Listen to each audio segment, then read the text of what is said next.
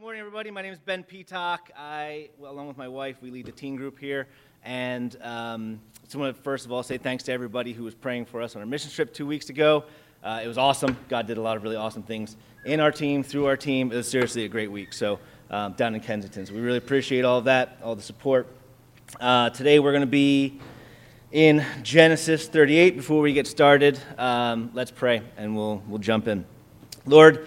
Uh, we thank you for your word, and we thank you for uh, the opportunity to gather and to hear from you. And we pray that you would speak to us today, Lord, that you would just help us to know you in a deeper way, and um, that you would help us to take things into our lives and apply them, and, and um, as always, be conformed to the image of Christ more and more each day. So we love you and thank you. Lift up this time and praise things in Jesus' name. Amen. Okay.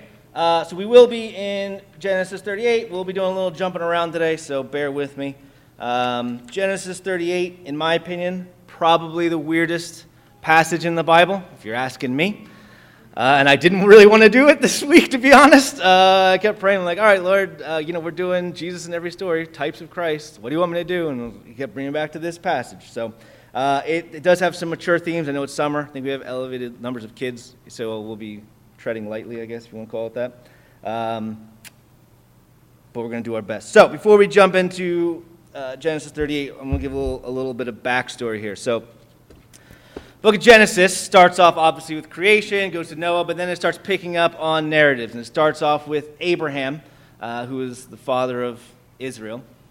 And it follows him for a long time. And then after him, it goes to his son Isaac, and it goes after him to Jacob, and then after that, it goes to Joseph. It's almost like a baton race. They hand off the baton, and then the Bible kind of follows them through, and that's how it goes. And then, just as the story of Joseph starts to pick up and gets interesting, it stops and it shifts to Judah, and it throws in this really weird story that doesn't seem to have anything to do with anything. Because literally, I've, I've gone through it. I don't know how it connects to the life of Joseph at all. It, it's, you know, it's the weirdest thing. So, for the longest time, I've always read this been confused by it because it seems like, okay, weird placement, God, to put this in the Bible, right? Weird that it's in here at all, um, but then where it's located just makes it even more conspicuous in my mind. I, I wrestled with it for a long time, and um, I think the Lord kind of showed me the, the meaning eventually. So let's, let's recap 37. So in chapter 37, uh, this is where we see Joseph. Joseph has 11 brothers, and Joseph is the favorite son of his father, Jacob, and naturally his brothers don't really care for that so much, and they don't really care for Joseph. So they conspire to kill him. And then Judah pipes up. He's like, Yeah, you know, he's our brother. Maybe we shouldn't kill him. We can make money off of him. Let's sell him to slavery. So, like a good brother, they sell their brother into slavery, right? Uh, that's what brothers do. And, uh, yeah, no, not really. Anyway, um, so he gets sold off to slavery. He's heading down to Egypt and you're wondering like hey what's going to happen? It's like you know the millennium falcon takes off on tatooine and all of a sudden it stops and it moves over to this other story okay? Um, and i'm going to summarize verses 1 through 10 you can read them on your own. You'll understand why i'm summarizing. But basically um, 1, 1 through 10 so it shifts to judah. So it says about a little bit after the time that they'd sold joseph into slavery uh, judah meets a guy named Hira. They become friends. He's from a town called Adullam. That's why he's called Hira the Adullamite. And he meets a man named Shua. Shua has a daughter. We don't know what Shua's daughter's name is, but Judah marries her. All we know is that she's a Canaanite. And we know that the Canaanites were bad news. So if you remember Abraham in the book of Genesis, when he sends his servant to go get him uh, a wife for his son Isaac, he says specifically, Do not get one of the Canaanite women. They are bad news. Stay away from them. And so Judah was supposed to as well, and he didn't. And it's not going to go su- super great for him, and it's apparent. So, um, yeah. So he does what he's not supposed to. He marries her, but he, uh, he marries her anyway and has three sons Ur, Onan, and Shelah. Now, Ur, his firstborn, his oldest, marries a woman named Tamar. Uh, but it says that God was not pleased with Ur. Says he's a wicked man. doesn't say specifically what he did, just that he was wicked and that God kills him, uh, ends his life. So Tamar is now a widow. And Judah talks to her, talks to his next in line son, Onan, and says, Okay, uh, you're going, this is what you need to do. You need to go take Tamar as your wife and raise up an heir. So what, that, that can be a little confusing to us. So in order to understand that, we need to understand the law of what was called the levirate marriage. If you want to keep your finger in 38 and turn over to Genesis, I'm sorry, not Genesis, Deuteronomy 25. Um, it's what's called the, the levirate marriage, okay? Now, you might see levirate and think, oh, Levi, this has something to do with the priesthood. No, it has nothing to do with the priesthood. Levir is the Latin for brother in law or husband's brother, and this is where we get the name for levirate marriage. So in verse 5 of chapter 25 Deuteronomy, if brothers dwell together and one of them dies and has no son, the wife of the dead man shall not be married outside the family to a stranger. Her husband's brother shall go into her and take as his wife, take her as his wife and perform the duty of a husband's brother to her. And the first son whom she bears shall succeed to the name of his dead brother. Uh, I'm losing my sweat. Dead brother, that his name may not be blotted out of Israel. And if the man does not wish to take his brother's wife, then his brother's wife shall go up to the gate to the elders and say, My husband's brother refuses to perpetuate his brother's name in Israel. He will not perform the duty of a husband's brother to me. Then the elders of, this, of his city shall call him and speak to him. And if he persists, saying, I do not wish to take her, then his brother's wife shall go up to him in the presence of the elders and pull his sandal off his foot and spit in his face and she shall answer and say, So shall it be done to the man who does not build up his brother's house, and the name of the house shall be called in Israel, the house of him who had the sandal pulled off. It's a strange name for a house, but there it is. Uh, so, what, what's actually going on here? So, um, back in this time, uh, having a lineage was very important, and having heirs and sons, particularly, were also very important. Uh, I was speaking with our resident Hebrew expert, Herb, this morning, if you know him. Uh, one of the things he pointed out was in Jewish mind, um, it, having an heir, having perpetuation, it meant it was almost like your memory was still alive, right? And that, that was kind of what they wanted to do. They didn't want to be, as it says here, blotted out, okay? Forgotten, like as if he never existed. So, so what they would do is uh, they would kind of work around it. So if you were, if you had a wife and you, if you're a man, you had a wife, you died, and you didn't have any kids, to carry on your name um, or your lineage. Uh, basically, God instituted this way of kind of working around that, where the next in line brother would take on your widow as his wife, and the first son that she uh, produced would be the heir of the dead brother. And so, in that sense, he would kind of continue on and move forward and keep the name going, right? And not only that, but inheritance was tied into all of this. And so, um, so yeah, so there's a lot of this where it's designed to help uh, you know, the lineage and, and make sure that nobody was forgotten. It was also designed to help the, the widows as well. So if you were a widow back in this time, uh, your, your proposition, uh, or your, your likelihood of being married again were, is pretty slim. People who were guys who are looking to get married, they're looking for younger wives because they're healthier, they're stronger, you know, there's a lot, they have a lot going for them. And so why would you take on maybe an older widow when you could just get a, a, younger bride, right? So in one sense, they were, they were in trouble in that they couldn't, it wasn't likely they were going to get married again. Furthermore, uh, if you didn't have any kids, you really had no retirement plan. Back in that time, they didn't have nursing homes, you know, there was no Medicare or anything like that. If you didn't have someone to take care of you in your old age, you were just going to be basically a beggar uh, and, and die a beggar. And so that was also viewed as obviously not good. Um, so, so this law is it sounds kind of weird to us but um, in fact it was designed by god to protect people and and things like that um, and obviously in the book of genesis moses hadn't come on the scene yet. He hadn't actually written down the law. So this was a practice that was occurring even before moses came onto the scene okay?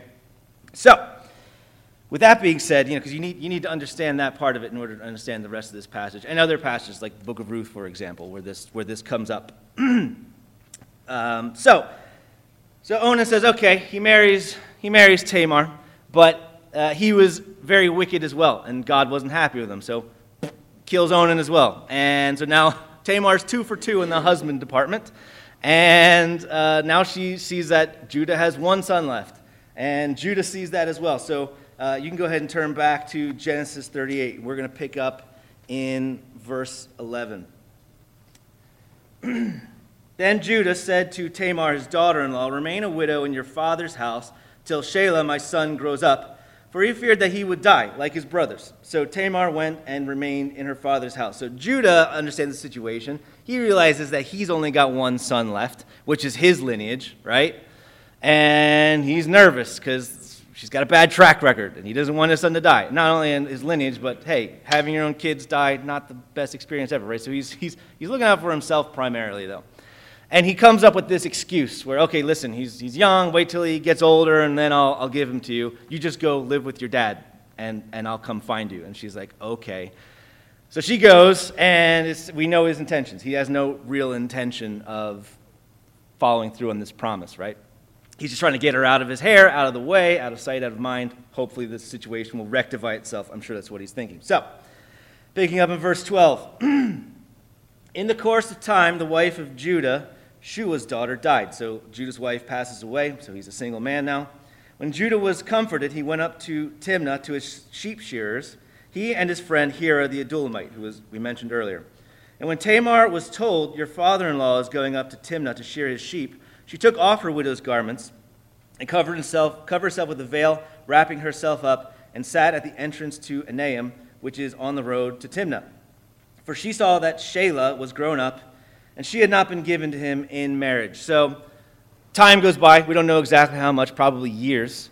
Uh, and Judah loses his wife. He goes up to conduct some business, shearing his sheep comes into the neighborhood of Tamar. She gets word that Judah's in town, and she looks and finds out, hey, Shelah's looking older. Well, why haven't? Why am I not his wife at this point, right?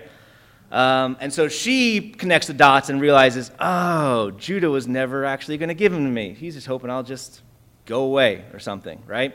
So she decides to take matters into her own hands. Uh, she puts on a veil and she goes out and uh, sets herself up as we'll see here, um, as a prostitute. 15. When Judah saw her, he thought she was a prostitute, for she had covered her face.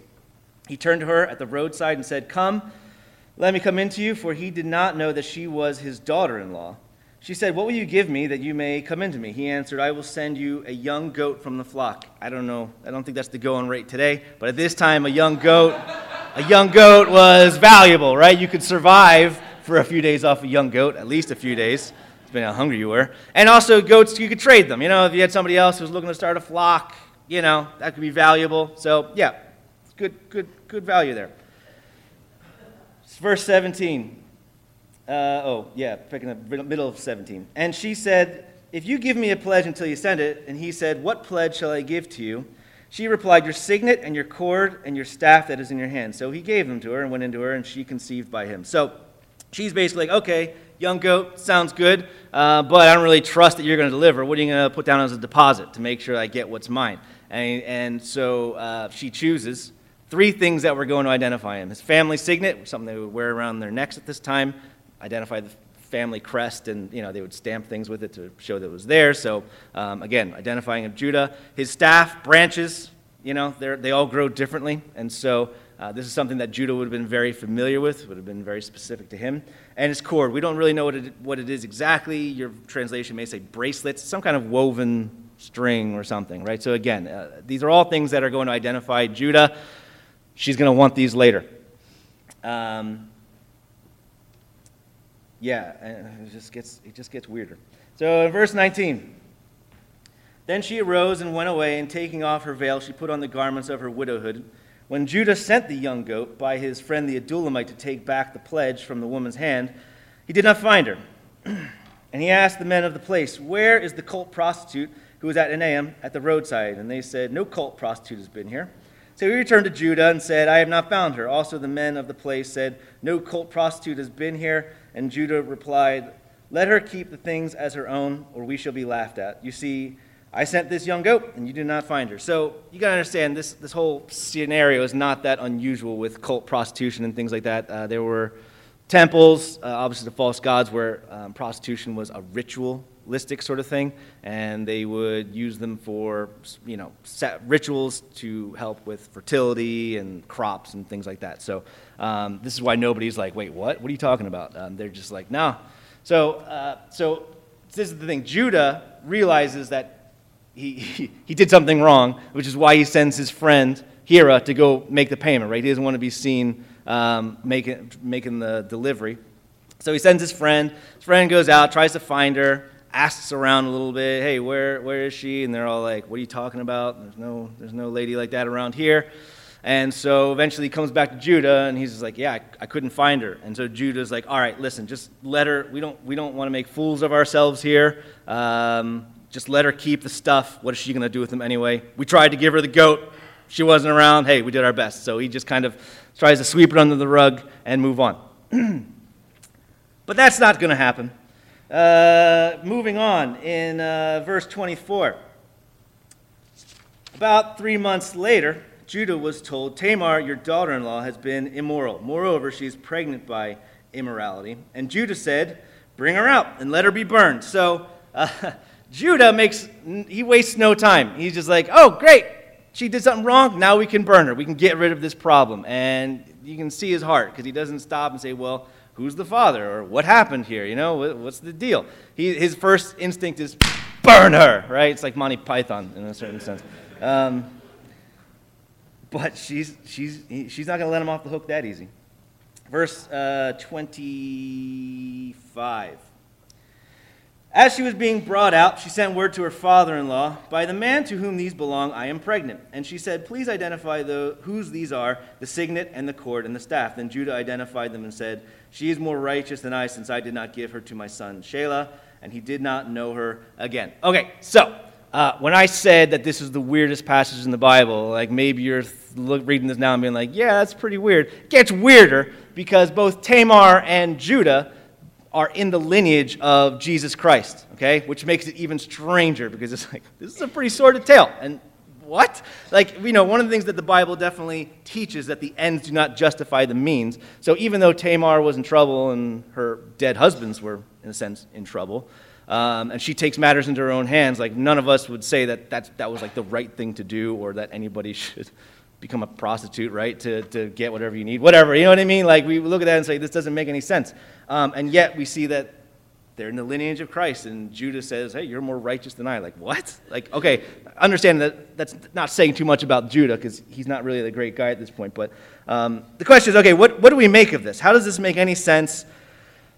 What do we do with it? So, a couple things you need to understand about this is that uh, Tamar, like I said, she was looking out for herself. She was looking out for her husbands, but she was also lodging uh, a multifaceted moral complaint against Judah, okay? And the first one is essentially, hey, um, I didn't get in this situation by myself, bruh, right? Like, hey, you see, you see who these belong to? They, they're, they're, he's all like ready to burn her, and, and she's basically like, oh yeah, well, you want to know who, who did this? The guy who owns these right here. Do you know that guy? He should probably stand next to me on the fire. That would be a good idea, right? Like, she's pointing out his own sin. And while he was so judgmental of her, didn't want to take a look in the, in the opposite direction, right?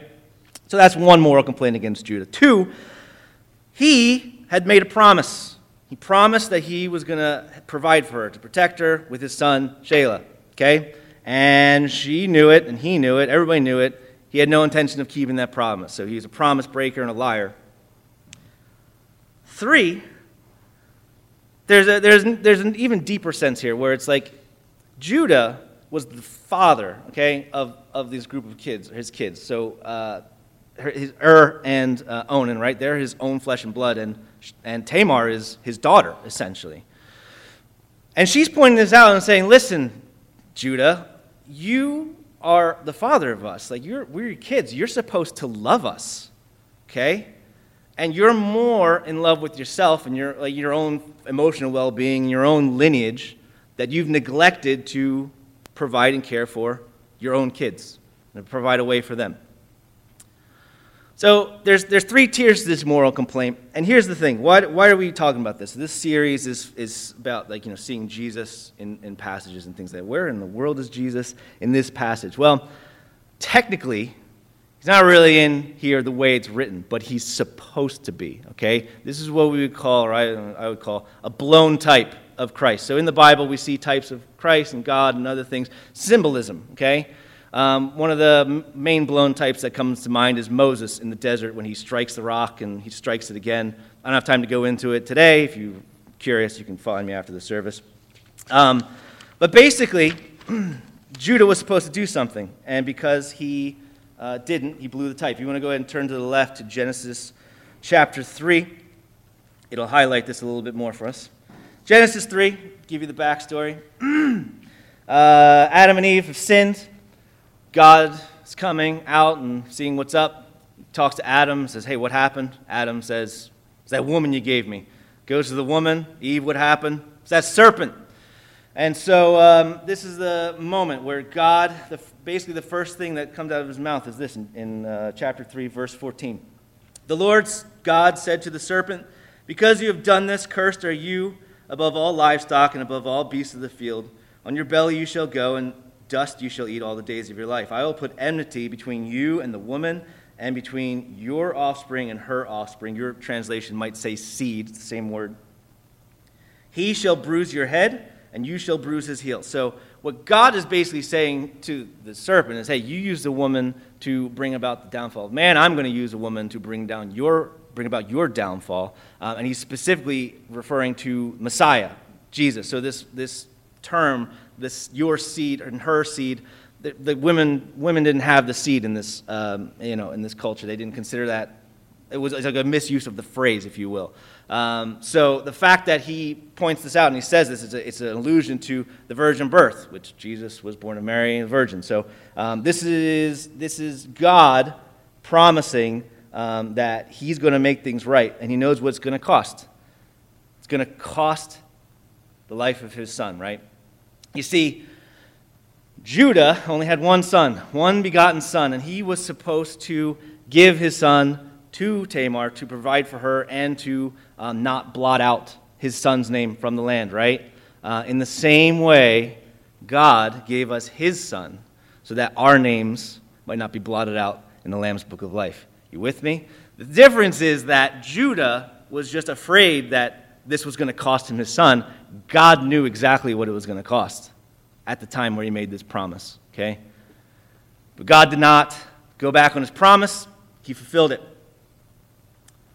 Now, Judah, yeah, he was supposed to, had he, had he given his son, had he done it, he would have fulfilled, he would have been a type of the father and the son, right? Where father provides his only son as a way, um, but he blew it. Because he did, um, it, this chapter usually leaves leave people in confusion. Um, John 3.16 is the most famous, famous Bible verse in the New Testament for God love the world, that he gave his only begotten son that whosoever should believe in him should not perish, but have everlasting life. God uh, follows through on his promise. The difference, one of the big differences, too, is like Judah was so eager to just throw Tamar into the fire. It's funny to me that it specifically says, let's burn her. Uh, it doesn't say stone or hang or whatever, burn, fire. And that's the judgment that, that awaits for us as well, right? If, if we, uh, if, in, in our sins, in our natural state.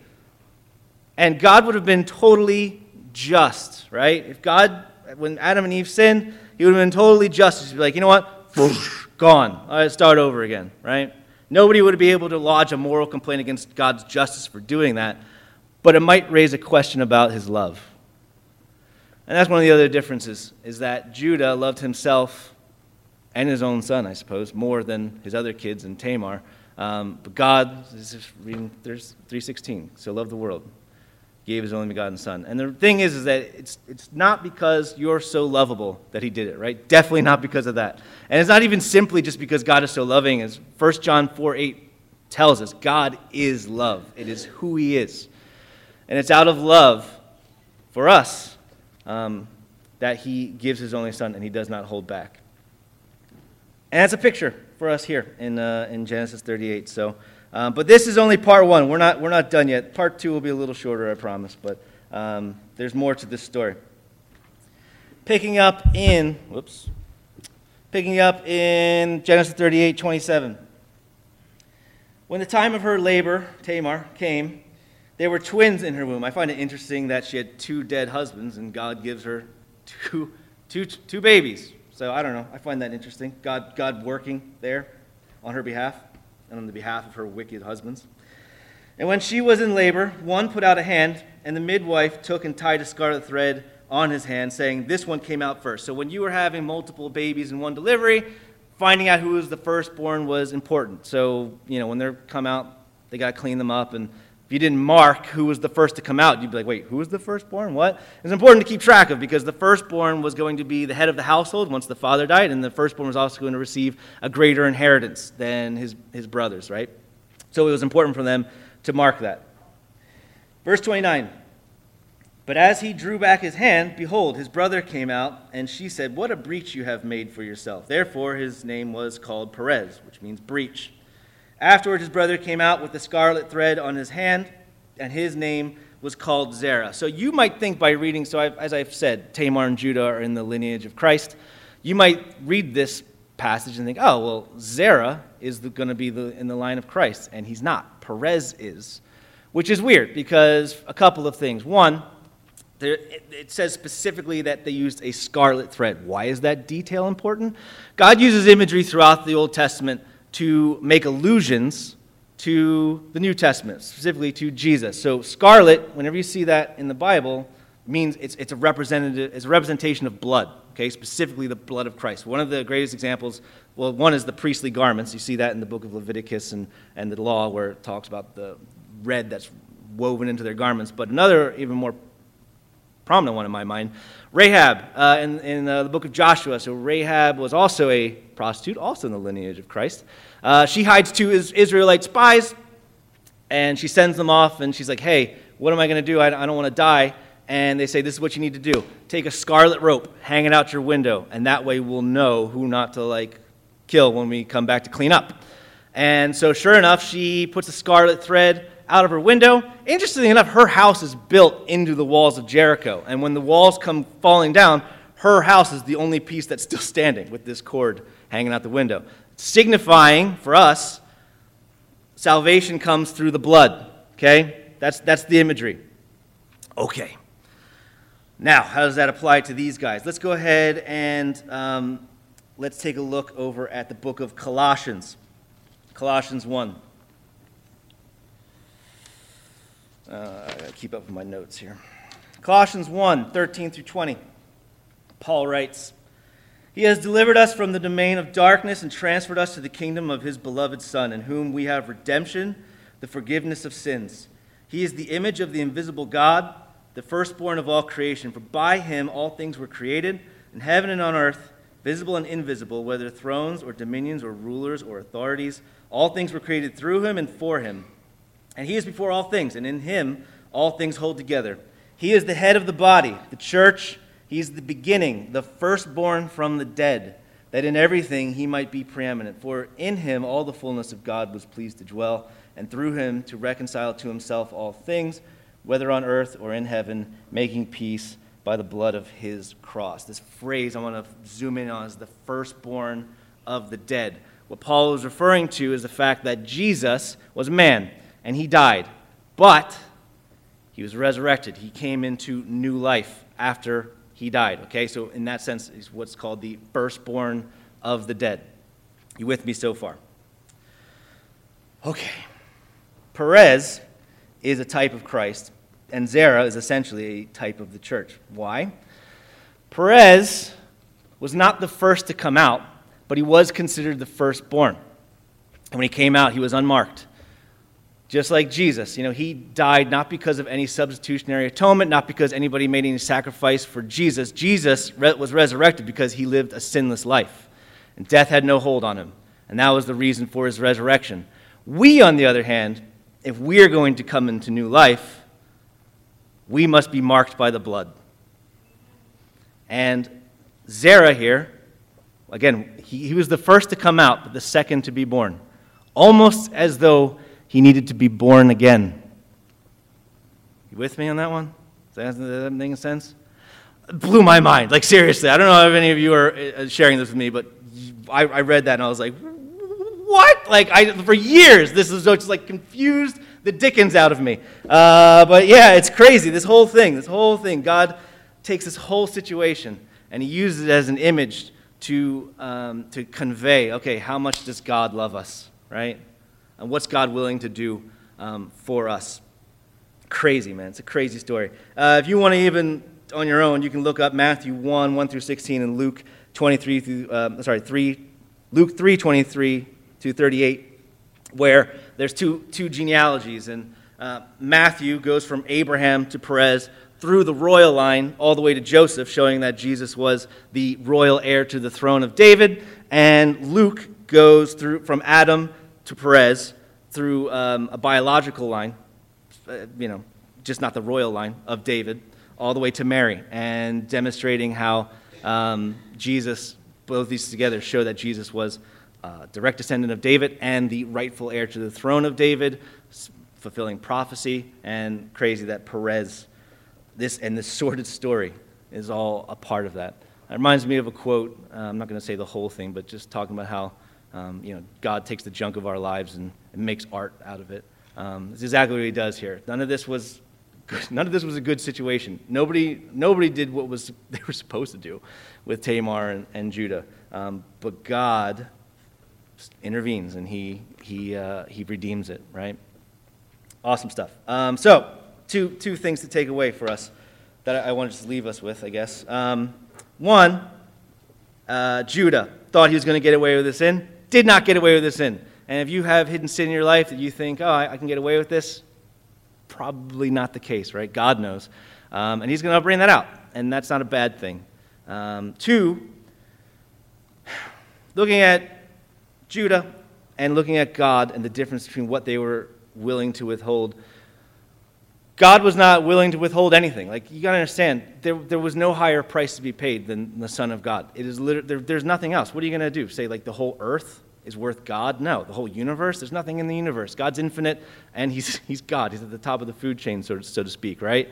Um, there was nothing higher to be paid. God withheld nothing in order to redeem us that we might be with Him uh, because He loves us. And so the question is okay, what are some things in our lives that we are withholding from God? Do we have a right to withhold anything from God? Do we have anything that's even close to being worth what Jesus is worth? Like, imagine that, you know, you, the, you had your, for those of you who have kids, this will be easier. You have a, you have a child and you have a stranger. And let's just say the, their lives hang in the balance somehow. I don't know. And you got to make the choice who's going to live?